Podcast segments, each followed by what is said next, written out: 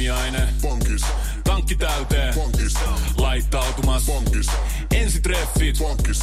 Pussailu. Bonkis. Säästöpäätös. Bonkis. Pumpi päälle. Bonkis. Arki pyörii. Bonkis. S-pankis. Ota säästäjä kätevästi käyttöön S-mobiilissa. Ohjaa ostoksista kertynyt bonus tai vaikka euro jokaisesta korttiostoksesta suoraan rahastoon. S-pankki. Enemmän kuin täyden palvelun pankki. Tämä on Podplay Podcast. on ok tietenkin, että sä tiedät, että miten tässä maailmassa, miss, missä mennään, mutta jos sä niin kuin tunnin välein katsot, että mitä, mi, mi- minkälainen tämä maailmantilanne on, niin ihan varmasti ahdistut. Eli huolehdi siitä omasta hyvinvoinnista. Mäkin teen, mä käytän tosi paljon aikaa siihen, että mä luen ihania asioita, mä kuuntelen ihania podcasteja, tiedätkö, niin mä pidän itse huolta siitä, että se mun mieli pysyy myönteisenä.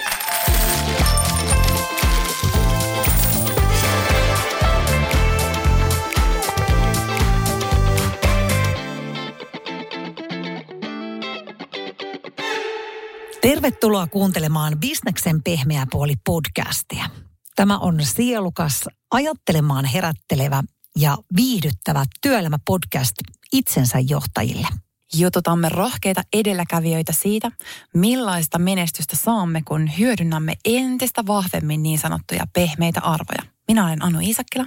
Ja minä Johanna Hautasaari. Tästä starttaa Bisneksen pehmeä puoli.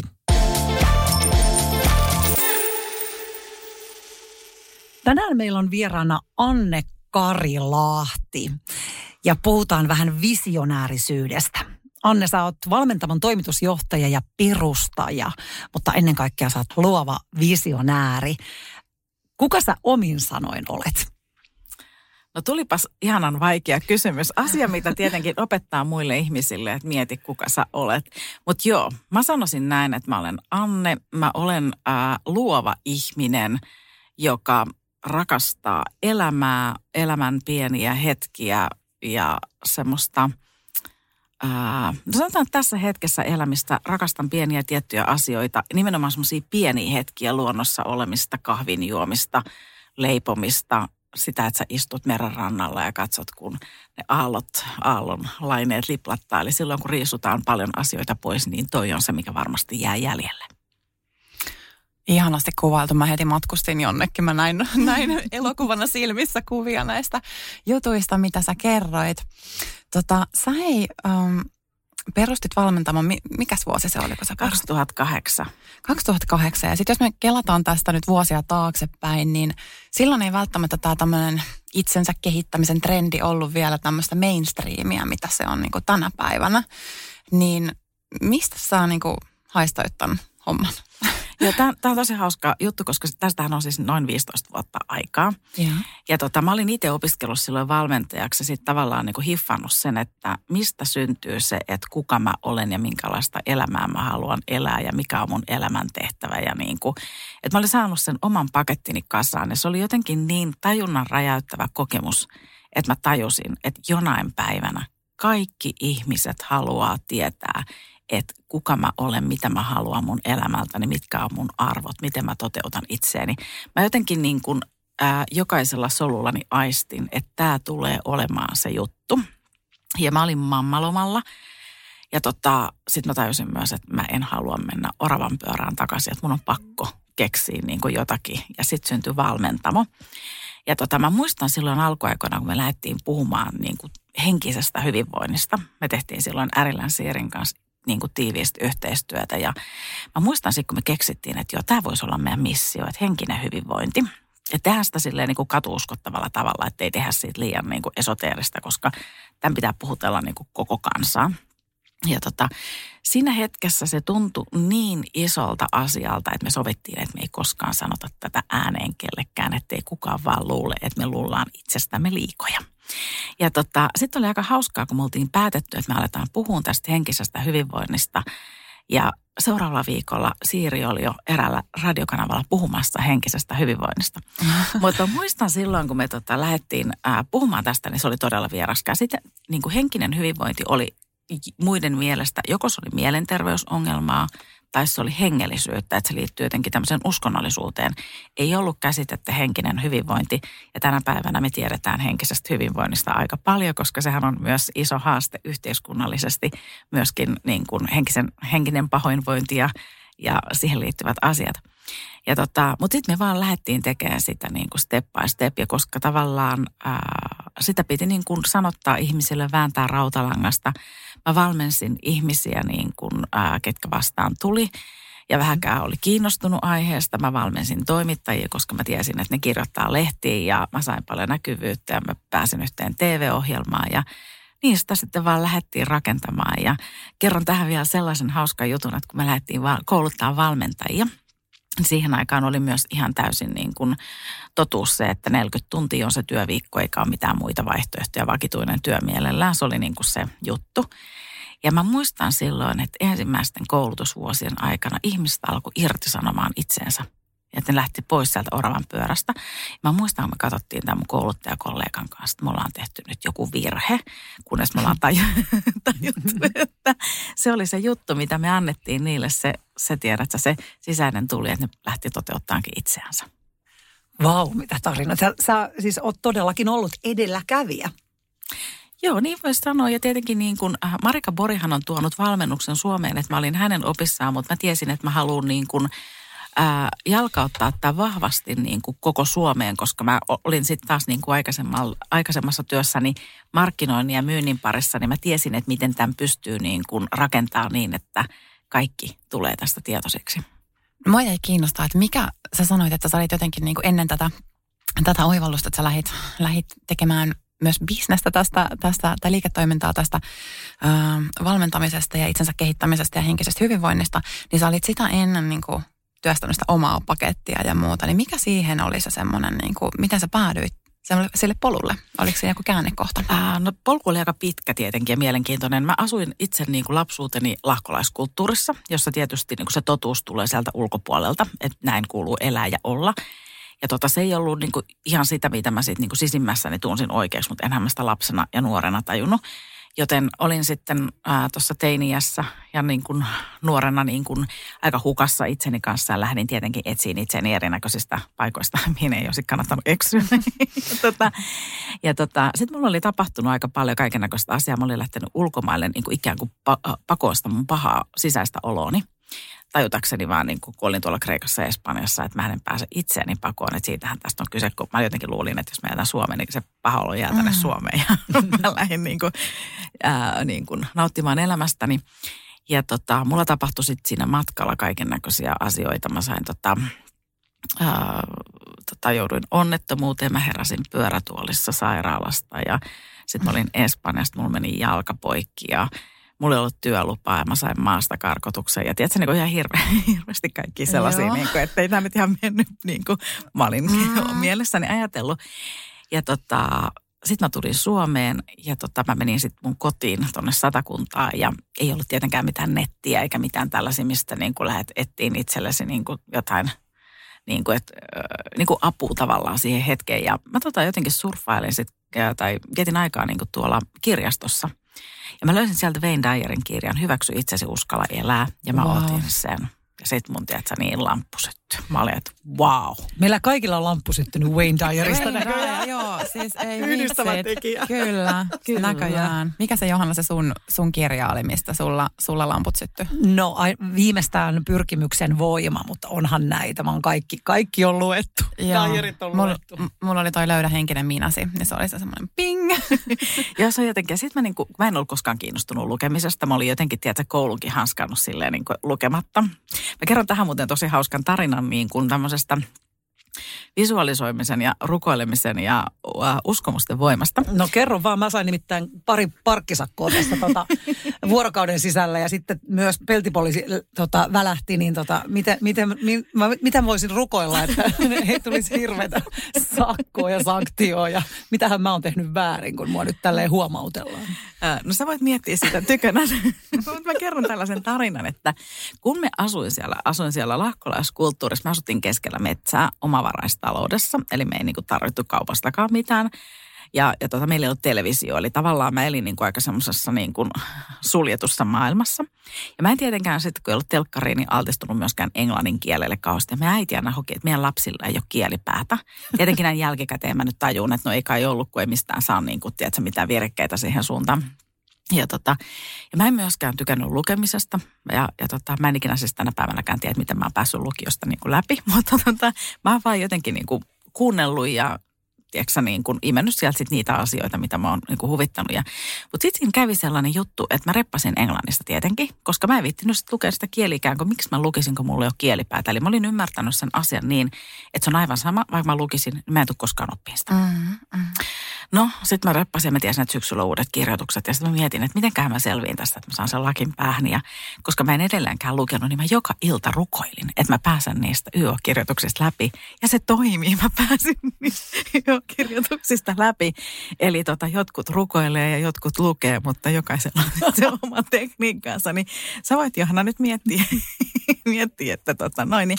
Mutta jos puhutaan mm-hmm. tästä, mä luin tämän Tsiikin elämän kerran, niin hän oli saanut kanssa joku isot parkkisakot ja sitten hän tienasi niin että tilasi itselleen rahaa ja sai semmoisen jonkun kymppitonnin diilin. Niin, mm. niin tota, joo, tätä, joo. Tätä Mä oon- sulle. Mä, mä, mulla ei ollut muita vaihtoehtoja kuin käyttää Joo. tota, että hei näitä seteleitä tulee, näitä parkkisakkoja on tässä tuulilasissa. Niin mulle tuli oikeasti Joo. tänään, mä mietin sen vähän sen cheek energian ja runsauden kautta, että hei tämä vaan tarkoittaa sitä, että mun on massiimilla maksella näitä. Ei mitään hätää. Joo, ja mä sanon aina, kun mä saan parkkisakon, että tiedäksä, että jonkun nekin pitää elättää. Joo, että sieltä se hyvän tekeminen. sieltä, se, sieltä se lähtee. Tästä on pakko repiä vähän huumoria tällaista, koska äkkiähän se lähtiksi anstiksi, että miksi mulle tämä tuli ja otetaan näistä oppia. Eli sä käytät hyvin vahvasti tämmöistä niin kuin visuaalisen voimaa ja varo, mitä sä ajattelet, sä saat sen. Ja mietit tarkkaan sun sanomiset ja ajatukset. Joo, ja sitten joo, mä hyödynnän sitä tosi paljon. Se on itse asiassa aika hauskaa, koska tota, mä oon op- opetellut ja oppinut tässä matkan varrella tosi paljon tekniikoita, mitä kannat, miten sitä kannattaa tehdä ja miten sitä ei kannata tehdä. Nyt kaikki tipit pöytään tähän näille Kyllä. kuulijoille. Kyllä. No joo, tietenkin ensimmäinen juttuhan on se, että kun sä, jos sulla on se haaste tai ongelma tai mikä tahansa, se voi olla myös unelma, että ajattele, että se on totta, että sulla on nyt niin kuin se joku voimalause tähän asiaan olemassa, eli affirmaatio. Ja sun kohdalla se voisi olla, että kaikki parkkisakkoni on nyt helposti ja vaivattomasti maksettu. Ja sit voi olla myöskin niin kuin joku sellainen, että olen vapaa parkkisakoista tai noudatan liikennesääntöjä tai whatever. Mutta tota, jotain tämän Opin lukemaan pysäköintikylttäjä. Ja tota, sitten toinen asia on se, että, että mietit sen tunteen. Eli kuvittele, että se on ikään kuin totta, se tunnetasolla. Ja sitten sen ajatuksen pitää olla myönteinen. Eli jos sä hokisit nyt, että minä en enää saa parkkisakkoja, niin sun alitajunta ei ymmärrä sitä ei sanaa, vaan tiedät, sähän niin kuin kylvet niissä parkkisakoissa sen jälkeen. Mm-hmm. Eli olen vapaa parkkisakoista tai autoiluni on edullista tai jotain tällaisia. Mutta nämä on niin ne kolme asiaa. Ja, ja sitten on myös niin kuin, eli ajattelee, että se on totta, ajatuksen pitää olla myönteinen ja tunne se tunne, koska se tunne on se hirveän niin kuin vetovoimainen. Niin, niin tota, nämä on ne kolme tärkeintä, tärkeintä juttua ja niillä pääsee jo liikkeelle. Mutta just kaikki tämä, että ensi viikolla ja huomenna ja pian. Se on niin aina sit aina sit joskus. jossain. Eli kaikki on tässä ja nyt. Ja Mm. sitten niin kun aamulla, kun sä heräät ja illalla menet nukkuun, niin kannattaa ajatella se asia todeksi, koska silloin sä oot tosi vetovoimainen, koska sitten nämä sun aivoaallot alkaa niin kuin niin kuin muuttuu tämmöiseksi hyvin vetovoimaiseksi, niin ne on kaikista tehokkaimpia. Eli mä joskus tein sellaista, että mä niin illalla nukkuin, että mä aina ajattelin olevani Italiassa ja sitten mä sain Italian matkan. Kyllä mäkin haluaisin olla Italiassa.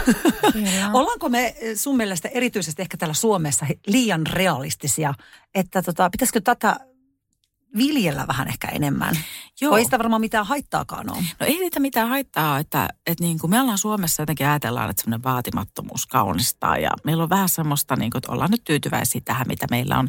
Se on tosi tärkeää olla kiitollinen siitä, mitä on, koska kiitollisuushan on niin kuin tavallaan semmoinen ensimmäinen siemen siihen tämmöiseen niin kuin runsauteen ja, ja niin kuin vaurauteen ja elämän ihanuuteen. Eli kyllä se kiitollisuus kannattaa, kannattaa pitää siellä mielessä, mutta me ei uskalleta välttämättä toivota, koska meillä on myöskin pelkoja, että mitä jos mä epäonnistun ja naapurikin voi olla kateellinen ja ja tota, ehkä mä en ole ansainnut sitä ja, tai että mä joudun ihan hirveästi tekemään sen eteen töitä. Tai, tai sitten me vaan niin kuin, kaikki ihmiset ei uskalla esimerkiksi unelmoida. Eli tavallaan ei ole kykyä unelmoida.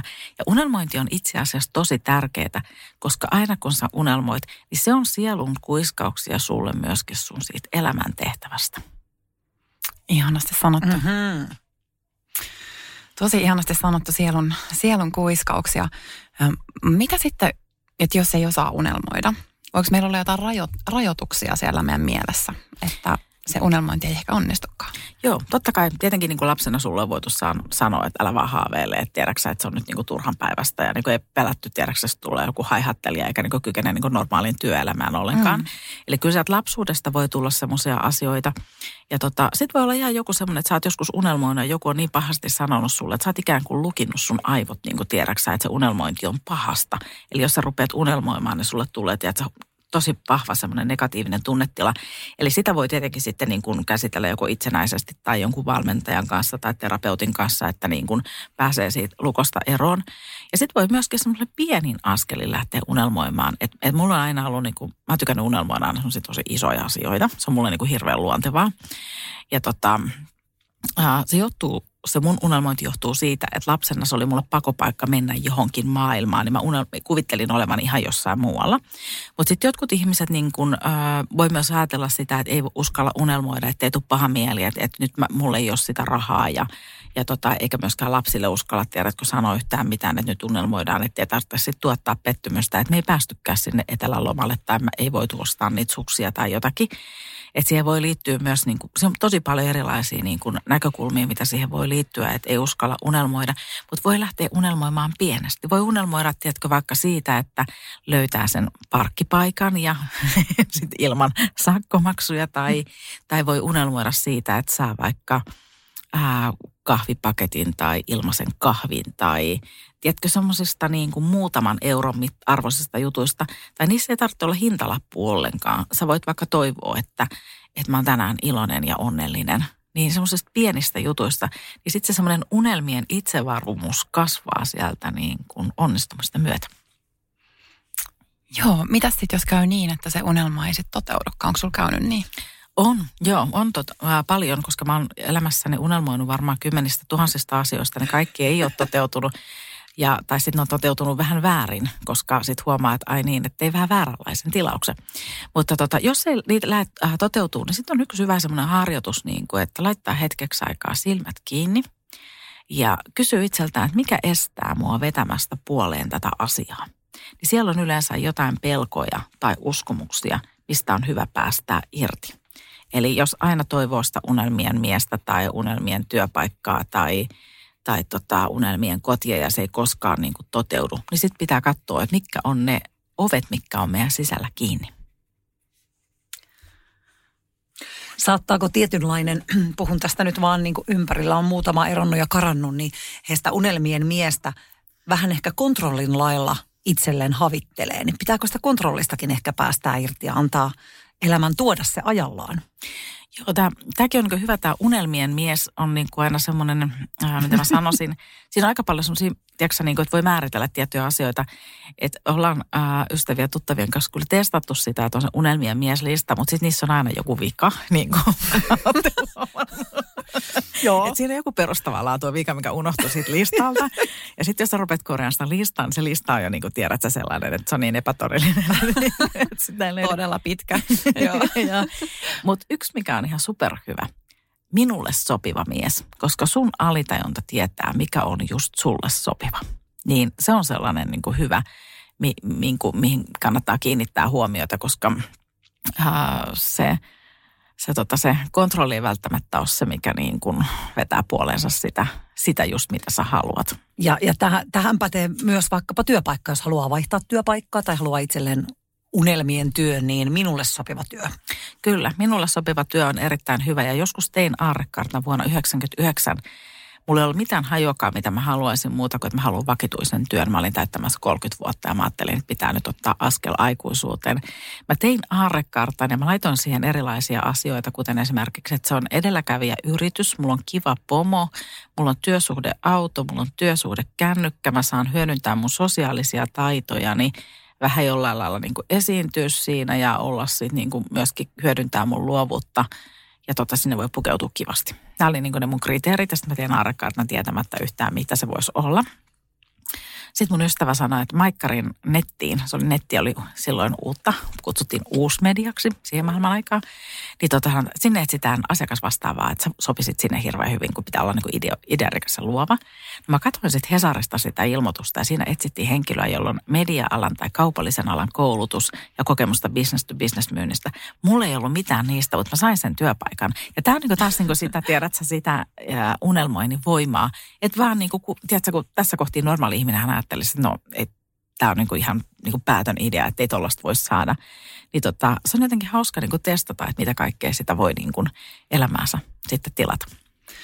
Joo, kyllä mä ainakin täysillä allekirjoitan unelmoinnin voiman, koska se on myös semmoinen mielenterveysasia, että siinä vaiheessa, kun mulla oli esimerkiksi semmoinen vähän rankempi aika tuossa joitain vuosia sitten, olin keskellä avioeroa, niin mun isä kysyi multa, että, että, että niin kuin, mitä unelmia sulla on. Mä en osannut vastata siihen mitään. Ja silloin se sanoi, että, että niin kuin nyt on niin kuin vähän huonosti asiat, että kyllä niin kuin jokaisella pitää olla jotain unelmia, mitä kohti sä kuljet, koska nehän niin kuin tuo meille sitä just mi, mi, suuntaa siihen elämään. Kyllä. Joo, ja se, ja se on myös semmoinen, että jos on tottunut unelmoimaan ja se on niin luontaista niin, jos huomaa, että mieli on tavallaan musta esimerkiksi, että se on niin lukos, että ei osaa unelmoida tai ei herä, niin kuin tuu hyvin fiiliksi, niin silloin on hyvä lähteä niin kuin heräämään siihen hetkeen, että, hei, nyt kaikki ei ole hyvin. Ja sitten lähtee miettimään, että vaikka ei jaksaisi unelmoida, niin miettii, että mistä tulee tänään mulle hyvä olo. Että lähtee niin kuin tavallaan rakentamaan sitä hyvää oloa, että jaksaa sitten taas unelmoida myöskin. Mm, askel kerrallaan sieltä mm, taas kohti isompia unelmia. Kyllä.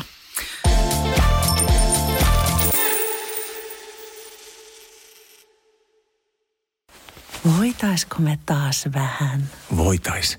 Risteillä?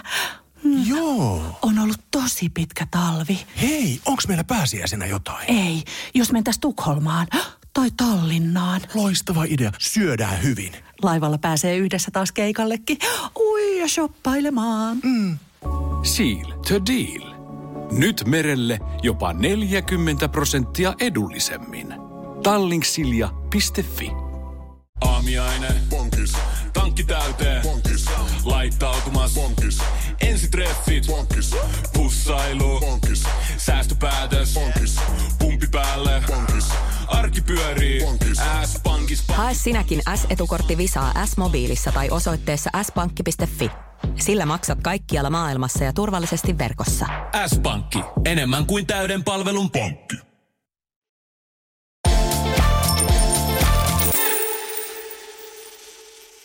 Joo, hei toi, miten tätä voitaisiin tämmöistä visiointia, mistä ollaan nyt puhuttu, niin voitaisiko me jotenkin paremmin hyödyntää tätä työelämässä? Ollaan pikkasen niin kuin synkissä vesissä ehkä nyt oltu myös työelämässä, niin, niin on, on niin kuin haasteita monenlaisia, niin voitaisiko tämmöistä kykyä jotenkin hyödyntää?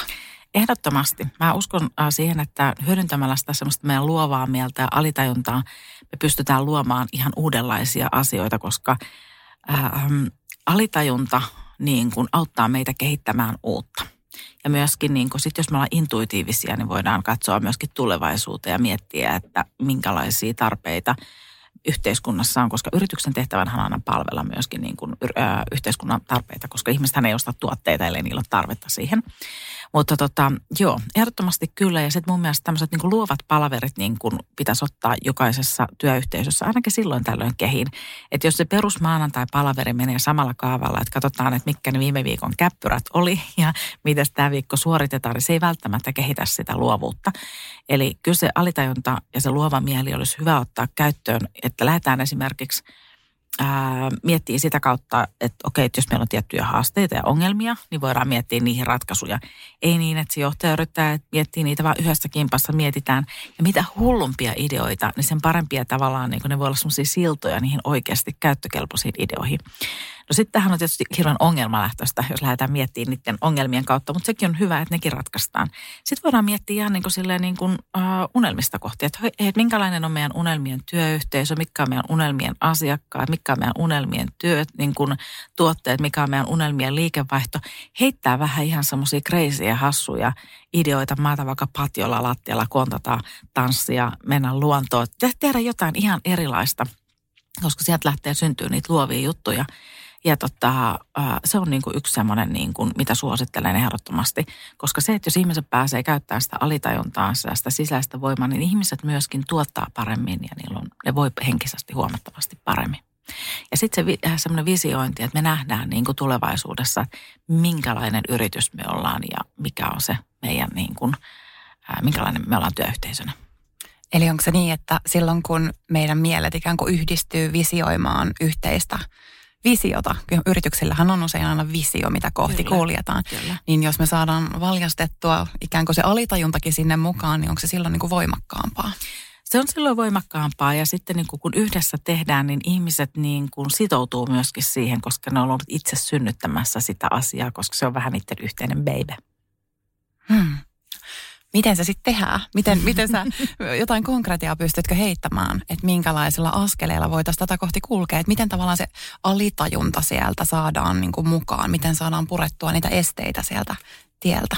Joo. No silloin kun lähdetään hyödyntämään alitajuntaa, niin se ei välttämättä synny siinä siellä tota, kokouskabinetissa tai siellä, siellä tota, missä ne palaverit aina pidetään, vaan enemmänkin siihen voisi ottaa vaikka jonkun rentoutusharjoituksen ja, ja, tota, ja sitten jos on tietysti joku, joka sen voi vetää siellä vielä, mutta esimerkiksi rentoutusharjoitus sopii hirveän hyvin ja sitten mietitään tavallaan, että annetaan itselle lupa unelmoida. Ja sitten jokainen lähtee heittämään niitä ideoita sieltä, niitä voidaan laittaa flapille ja postit lapuille ja antaa vaikka muhia ja sitten seuraavalla viikolla miettiä yhdessä lisää, että miten niitä voi lähteä edistämään, niin kuin, mitkä on semmoisia toimintakelpoisia nyt ja mitkä on tulevaisuudessa. Ja niitä, yleensä niitä ideoita pitää vähän niin kuin jalostaa, että ne ei välttämättä ole niin kuin valmiita siinä hetkessä.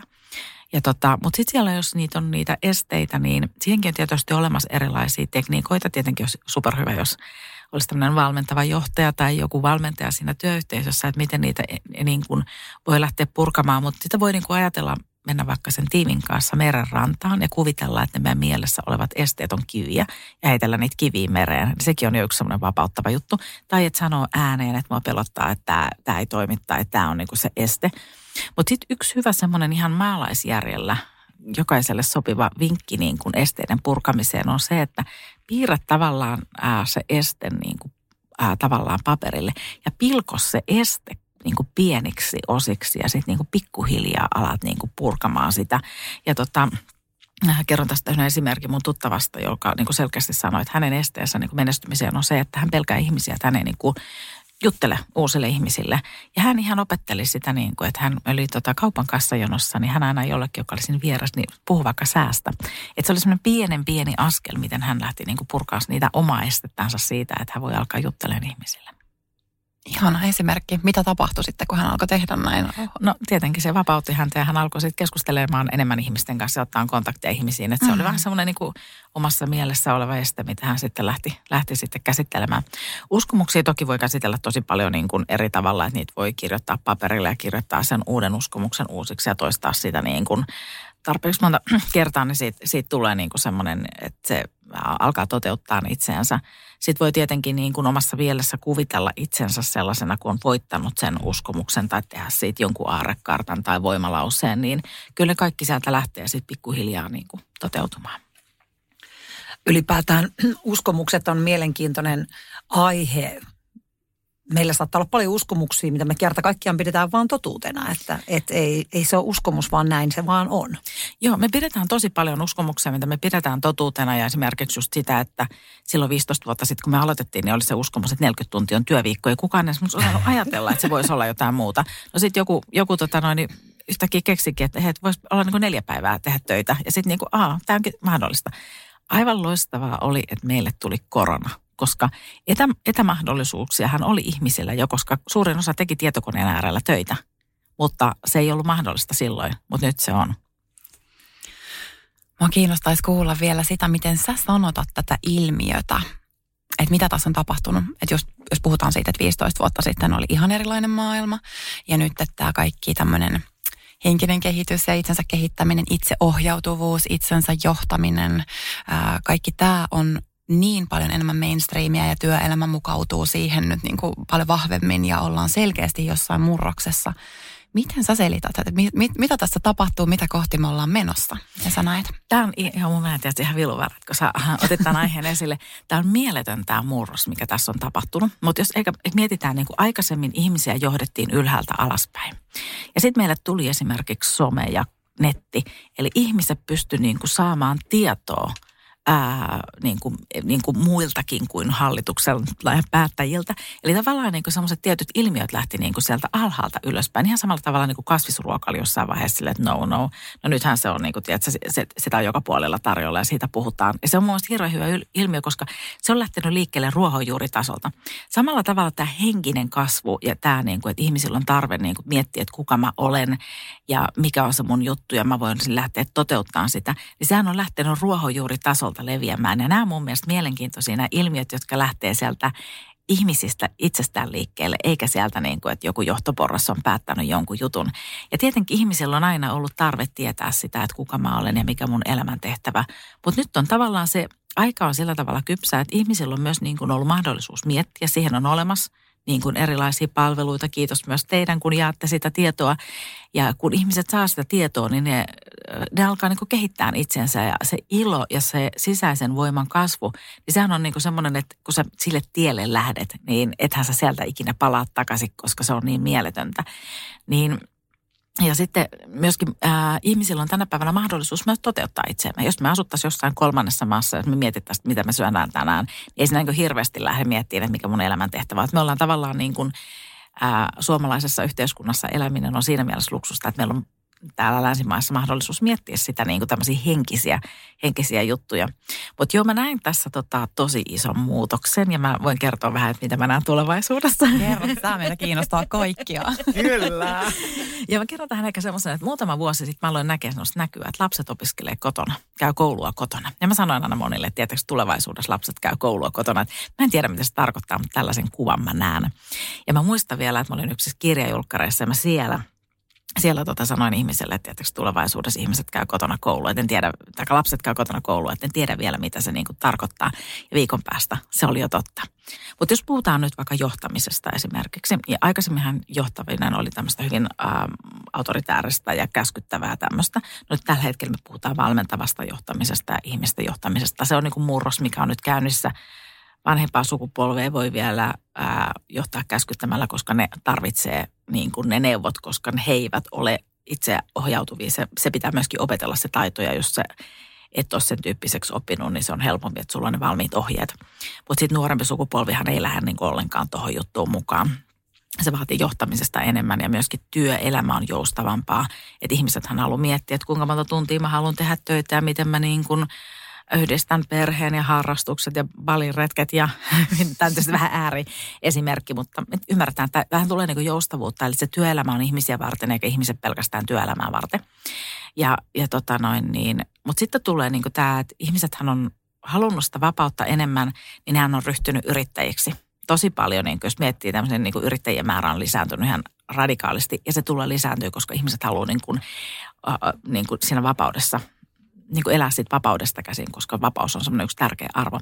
Mutta tulevaisuudessa mä näen vielä enemmän johtamisessa semmoista ikään kuin itsensä johtamista. Mä en tiedä, kuinka monta meneekö tämä 10 vuotta, 20 vuotta vai 30 vuotta. Mutta mä näen niin kuin tavallaan sen, että työ on niin kuin tori. Sitä tietysti on jo vähän niin kuin olemassa tämmöisiä ää, niin vuokratyöpalveluita, mutta niin kuin yrityksillä on tavallaan projekteja, että me tarvitaan tämän tyyppinen ihminen tähän tehtävään niin kuin näin poispäin. Ja sitten sä voit katsoa sun elämäntilanteen mukaan, että minkälaisia työtehtäviä on tarjolla. Sitten sä teet sinne, klikkaat ja ilmoittaudut mukaan ja teet sun tarjouksen. Ja sitten sä voit olla Lapissa ja koodaa jonkun jutun kolme kuukautta. Että se ei olekaan sulle niin kuin tavallaan niin kuin vakituinen työ, vaan että sä elät niin kuin enemmän hetkessä ja niissä projekteissa. Tämän mä näen niin kuin tulevaisuuden kuvana myöskin. Ja sitten täytyy muistaa, että se muutos on tapahtunut myös esihenkilöissä ja johtajissa. Eli tota, hekin on kiinnostuneita siitä, että elämässä on muutakin kuin työ. Tällä hetkellä porukat on todella uupuneita, todella väsyneitä. Eli tavallaan sen niiden rajojen löytäminen, mikä nyt on tietysti ollut tämä onko se nyt quiet tämmöinen hiljaiset loparit, mikä on nyt tämmöinen ilmiö. Quitting, kyllä. Joo, joo. Niin, kuin, niin kuin tavallaan niin kuin tämmöinen äh, ilmiö, mikä tulee myöskin kasvamaan, että ihmiset lähtee kuuntelemaan enemmän niin kuin omaa itseensä ja hakemaan ehkä just sitä luontoyhteyttä niin kuin siihen, että palautumiseen ja eheytymiseen ja siihen oman itsensä kuuntelemiseen ja tämmöiseen. Ja, niin tota, mutta tämä niin johtamisesta, että tulevaisuuden mä näen niin kuin, että tällaisena. Ja sanon vielä sen verran noista oppilaista, että mä oon nähnyt, että tulevaisuudessa koulu, opiskelijat, lapset koulua käy niin kuin luonnossa. Ja nyt mä oon itse asiassa tavannut yhden ihmisen, joka opettaa muille opettajille sitä, että miten luonnossa voi opiskella. Ihanaa. Wow. No, onpa hienoa. Luonnossa Joo. opiskelu kuulostaa hyvältä ja kuulostaa tosi joustavalta ja semmoiselta niin kuin, äh, että tuohon tulee paljon työelämään. Jos, jos näin asiat etenee, niin tulee paljon enemmän semmoista tilaa ja vapautta ja muuta. Mutta sitten tullaan tähän kysymykseen, että voiko se olla tuottavaa? Meillä monella on se uskomus, että, että, että, että voidaan olla tuottavia vaan, jos nyt oikein tiukasti organisoidaan tämä homma ja mennään niin kuin, vähän niin kuin aina ennenkin. Niin mitä sä siihen vastaat?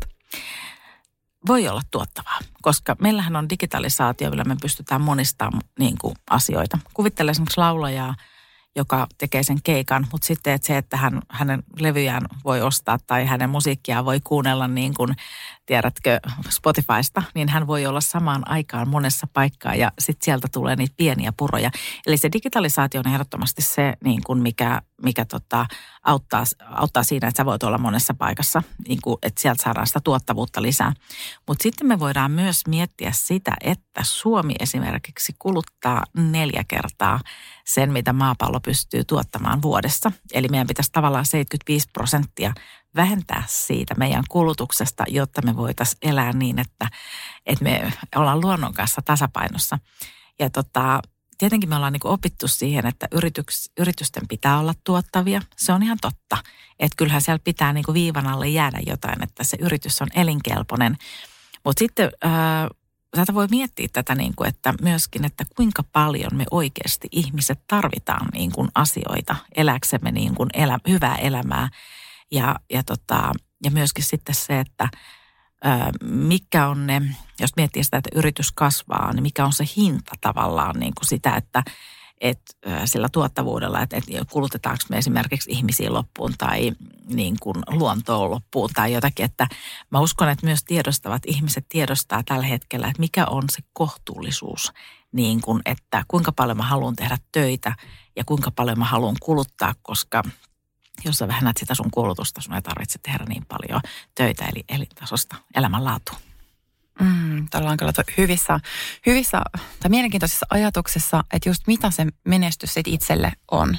Että onko se pelkästään sitä taloudellista tai jotain, ähm, niin kuin, äh, minkälainen CV on tai jotain muuta vai miten, että kuinka vahvana sinne liittyy se, että sinne menestykseen, kuinka vahvasti sinne lukeutuu se, että voidaan hyvin ja, ja jotenkin on semmoinen tasapaino elämässä. Joo, mikä on se menestys ja mikä on se hinta, mitä sä oot siitä valmis maksamaan? Että nämä on niitä kysymyksiä. Tällä hetkellä ää, työelämässä uupuu nuoret myös, niin tavallaan se ei ole enää pelkästään se, että sä oot ollut 20-30 vuotta työelämässä, vaan se voi olla, että sä oot ollut 5 vuotta työelämässä, niin, niin tota, se yhteiskunnallisesti se potti on myöskin niin kuin aika niin kuin haastava, koska sitten ne, jotka käy töissä, niin maksaa niitä miljardeja sitten, mitä sitten taas menee niihin, joilla on erilaisia ää, niin kuin työhyvinvointiin liittyviä haasteita tai jää niin kuin sairaseläkkeelle tai sairaslomalle ja niin poispäin. Mä uskon, että me edetään tietynlaisessa muutoksessa. Ymmärrän toki niin kuin sen bisneslogiikan, että haetaan sitä kasvua, jos olet pörssiyhtiö, niin pitää tuottaa sijoittajille rahaa. Mutta tietenkin nykyään on myöskin se, että sä voit sitten sijoittaa yrityksiin, jotka tekee eettisiä valintoja. Ja, ja tota, tähän ei varmasti ole olemassa tässä vaiheessa vielä yhtä yksilitteistä vastausta – ja sitten siihen vaikuttaa myöskin sellainen asia, että me eletään täällä maapallolla kaikki yhdessä. Että me eletään siinä maailmassa, jossa se menestys on mahdollista, mutta myöskin sitä, että koko ajan tulee esiin se, että meidän pitää huolehtia myös niistä, jolla ei ole mahdollisuus huolehtia omasta, omasta itsestään. Mutta varmasti jokainen katsoo peiliä ja miettii, että mitä voi tehdä niin kuin omasta elämästään hyvän ja miten voi palvella yhteiskuntaa. Otetaan tähän vähän myös pelot pöytään, koska me eletään myös maailmassa, jossa on paljon pelkoja, erityisesti viime aikoina. Niitä tulee joka tuutista. Kyllä. Ja kun sä, sä oot huikea valmentaja ja, ja pääset sinne ihmisten mielen sisälle ja myös tekemään paljon keho, keho, kehollisia harjoituksia, niin miten sä ylipäätään suhtaudut pelkoihin? Jos tuolta tulee pelkoa joka tuutista, niin miten, onko sulla joku oma kupla, missä sä elelet? Joo, tota, tämä on tosi mielenkiintoista, koska minäkin olen vain ihminen. tota, ää, joo, tämä on mielenkiintoista, koska se pelkohan myy. Jos mietitään nyt esimerkiksi, niin kun tässä maailmassa on ollut kulkutautia ja meillä on sota Euroopassa, joka tietenkin pelottaa ihmisiä. Ja, ja se on tosi luonnollista, koska pelkohan on meille myöskin tärkeä pel- pelko auttaa meitä niin kuin, äh, myös olemaan vähän varpailla ja niin kuin tiedostamaan, niin kuin varautumaan, että miten kannattaa niin kuin toimia. Mutta sitten on niin kuin se, että missä määrin me tarvitaan sitä pelkoa meidän elämään. Et, et, et sekin on niin kuin hyvä niin kuin miettiä, että jos lukee uutisia, niin me tiedetään, että pelko myy. Ja niitä otsikoita klikataan, se pelko myöskin tarttuu, tulee semmoinen niin kuin hysteria ihmisille ja, ja kaikki menee siihen samaan semmoisen kollektiivisen pelkoon. Mutta itseään kannattaa tietenkin suojella, koska se pelkohan kaventaa niin sun aivojen toimintaa ja sitä luovuutta ja semmoista, se luo suhun pahoinvointia.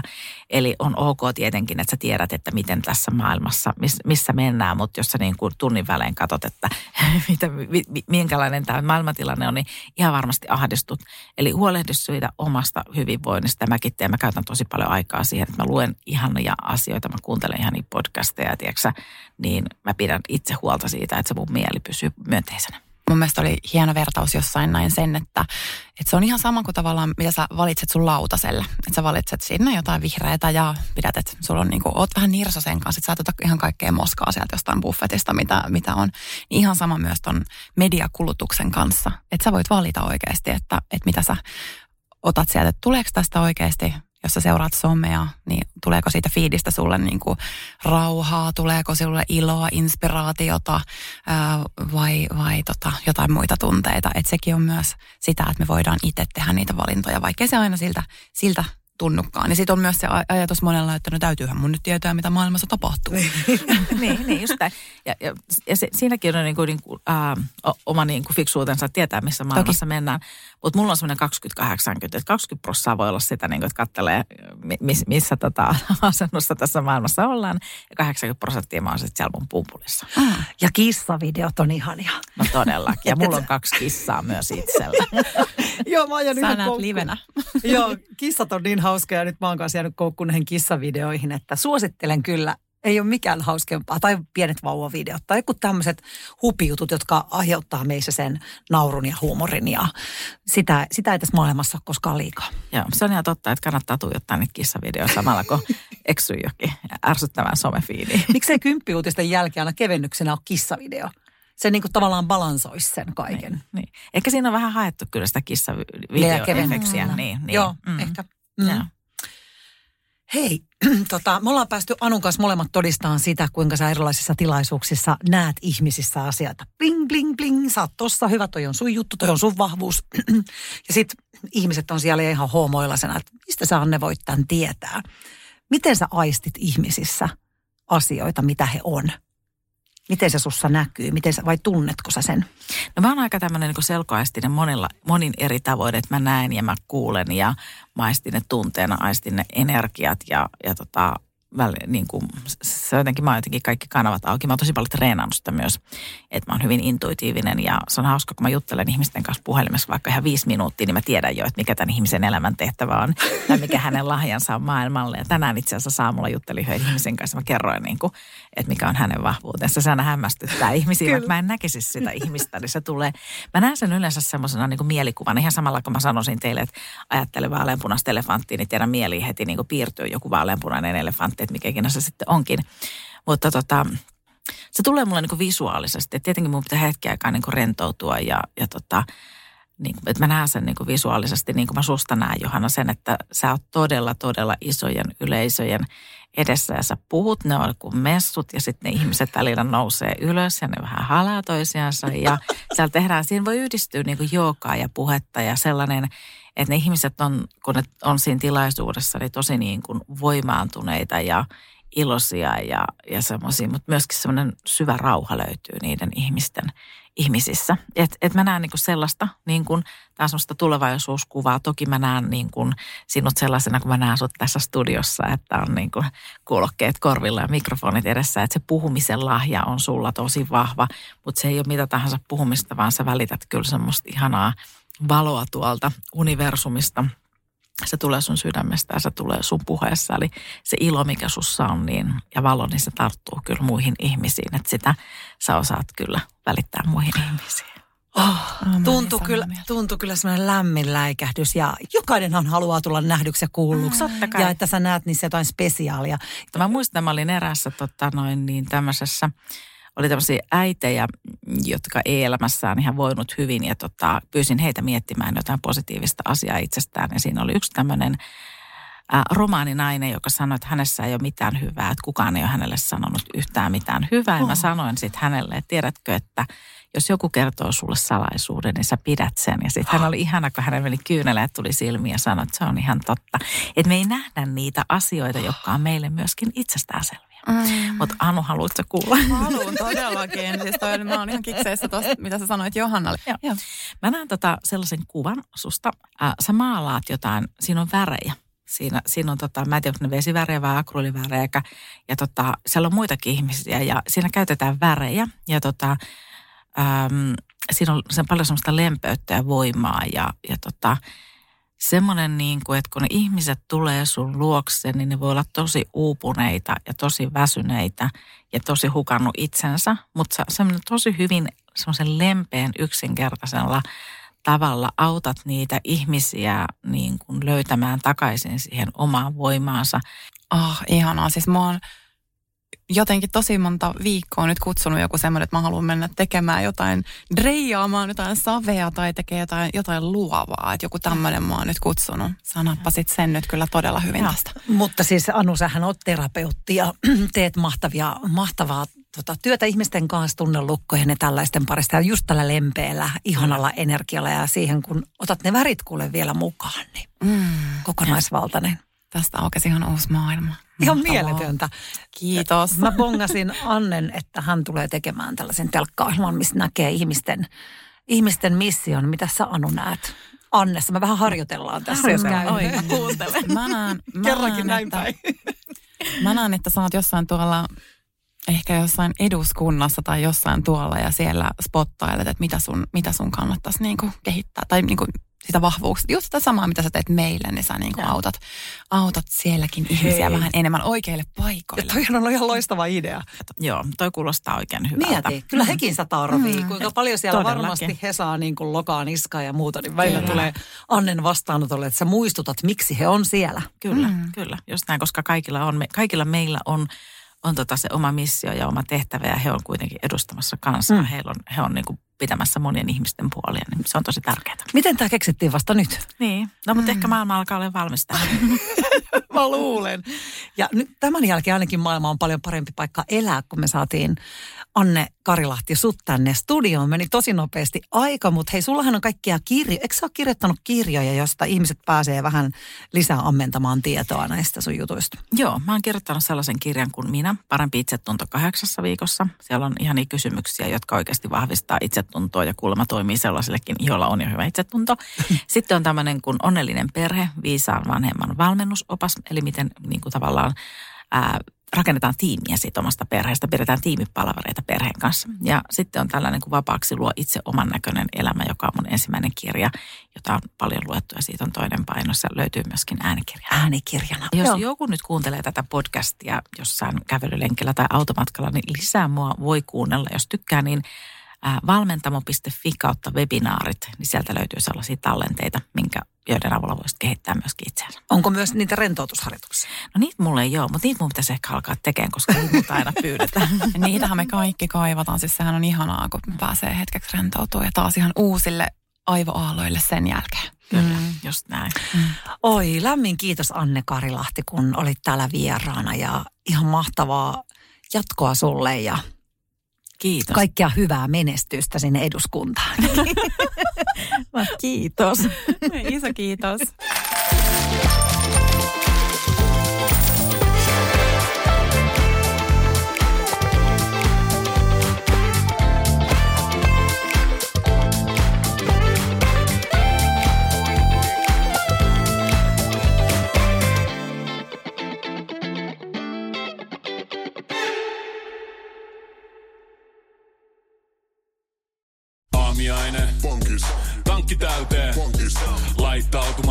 Pankis. Ensitreffit. Pankis. Pussailu. Pankis. Säästöpäätös. Pankis. Pumpi päälle. Pankis. Arki pyörii. Pankis. S-pankis. Ota säästäjä kätevästi käyttöön S-mobiilissa. Ohjaa ostoksista kertynyt bonus tai vaikka euro jokaisesta korttiostoksesta suoraan rahastoon. S-pankki. Enemmän kuin täyden palvelun pankki.